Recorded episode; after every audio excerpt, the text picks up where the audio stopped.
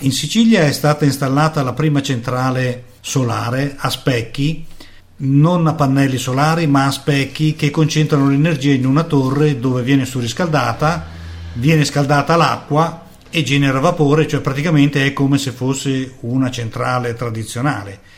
Quello che non capisco però, ad esempio nei deserti, dove lì non c'è nessuno, sole ce n'è in abbondanza, perché non vengano fatte delle centrali? L'energia elettrica fortunatamente si può trasferire tramite dei cavi, per cui anche se non sono vicine, la si può poi portare nelle zone dove serve. Certo, ehm, il professor Rubbia, premio Nobel per la fisica, uno dei pochi italiani che abbiano preso il premio Nobel eh, per la fisica nell'ultimo periodo, responsabile al CERN di Ginevra e comunque è stato per anni responsabile dell'Enea, che è la nostra agenzia istituzionale per l'energia, ah, sta studiando proprio questa, questo che tu dici, centrali a specchi, si chiama Archimede il progetto, e mm, proprio per poi proporlo a livello internazionale, soprattutto per l'Africa.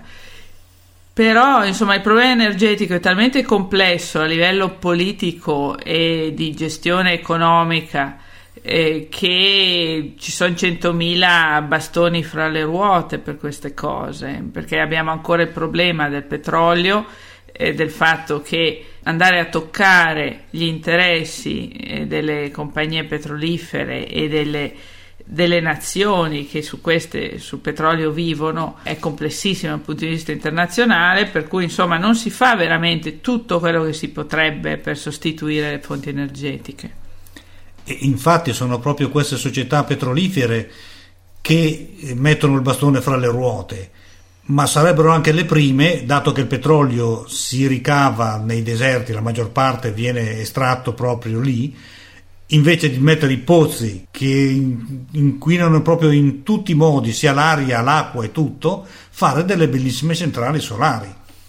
Ma guarda, allora non gli frega assolutamente niente dell'inquinamento di dove sono i pozzi. Per il momento i pozzi li hanno, non è vero che il petrolio si sta esaurendo, perché questa era una balla che girava negli anni 50, ma poi si è visto che ne avremo ancora per un bel po', anche perché trovano nel frattempo eh, nuove fonti e quindi a loro va benissimo così, non gli frega niente dell'energia solare, gli dà solo eh, l'unica cosa che a loro interessa è che la gente continui ad avere il, eh, il bisogno massimo di petrolio.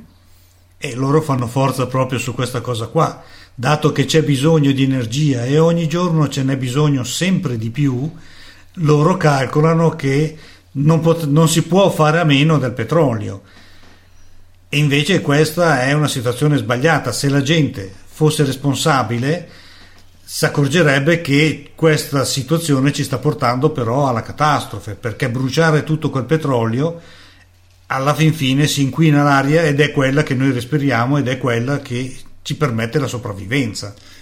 Ma in realtà tante altre fonti energetiche sono, sono inquinanti ehm, non solamente petrolio. Non parliamo ad esempio del carbone, eh, non usi petrolio, usi carbone, fai peggio ancora. Eh, ad esempio in, in Inghilterra adesso stanno cercando con la crisi economica di eh, tornare all'energia del carbone in, eh, in misura maggiore, però eh, si sa che fa ancora molti più danni del petrolio.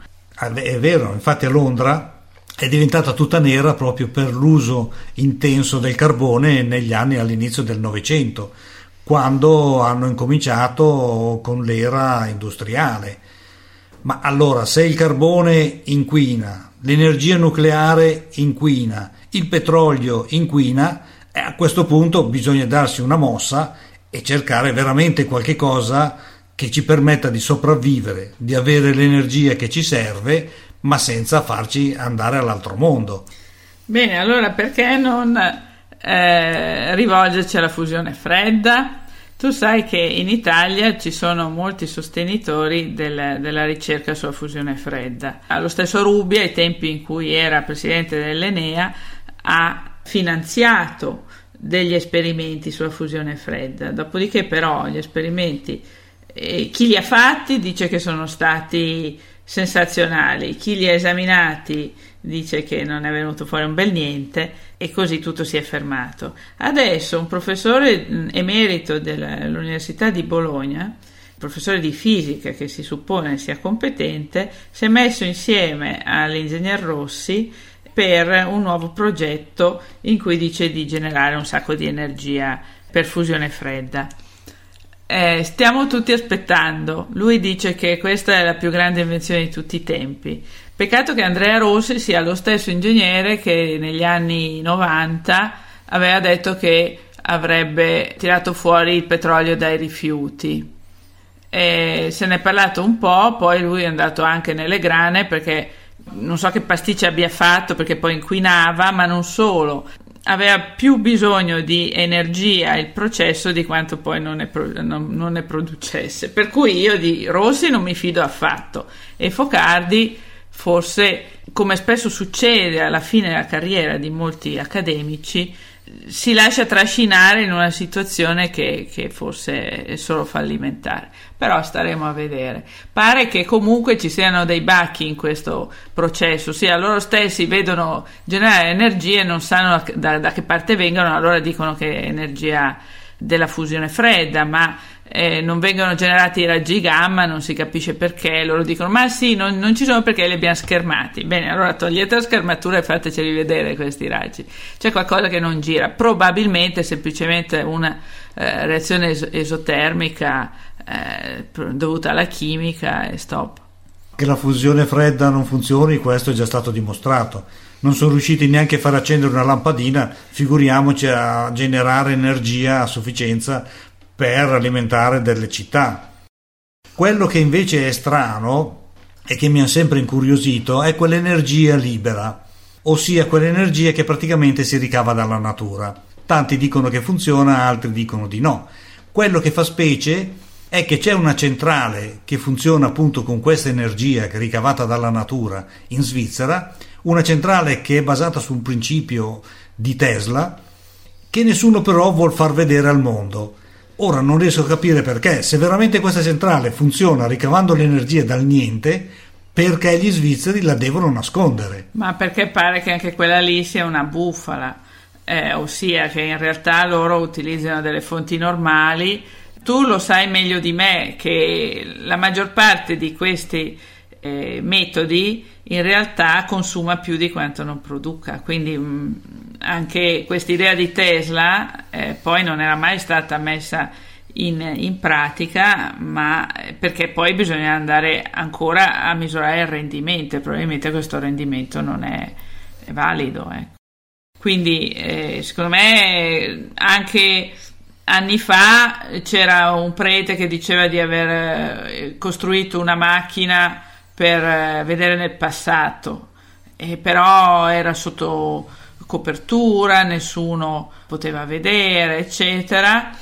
E nei sotterranei del Vaticano, poi in Svizzera, non si sa, tutto permeato da mistero. E fatto sta che non si è mai vista. E poi si è capito in punto di morte il prete ha confessato che era una bufala. Beh, un prete che racconta una bufala, questa è veramente grossa con la macchina del tempo, insomma, ci sono solo nei, film di fantascienza. Finora nessuno ha mai costruito una macchina del tempo che ci permettesse di andare o indietro o in avanti nel tempo. Forse magari un giorno, ma dovranno passare tanti di quegli anni, qualcuno riuscirà a costruirla, se sarà possibile costruirla. E lo stesso vale per le altre cose, insomma eh, prima di arrivare a capire come funziona la fusione fredda bisogna ancora andare avanti negli studi perché tutti gli esperimenti che sono stati fatti in realtà non chiariscono quale dovrebbe essere il meccanismo di base. Fino a che non si capisce questo non, non si può neanche affermare che quel po' di energia che viene effettivamente generata sia effettivamente di origine nucleare, probabilmente è un'energia chimica normalissima.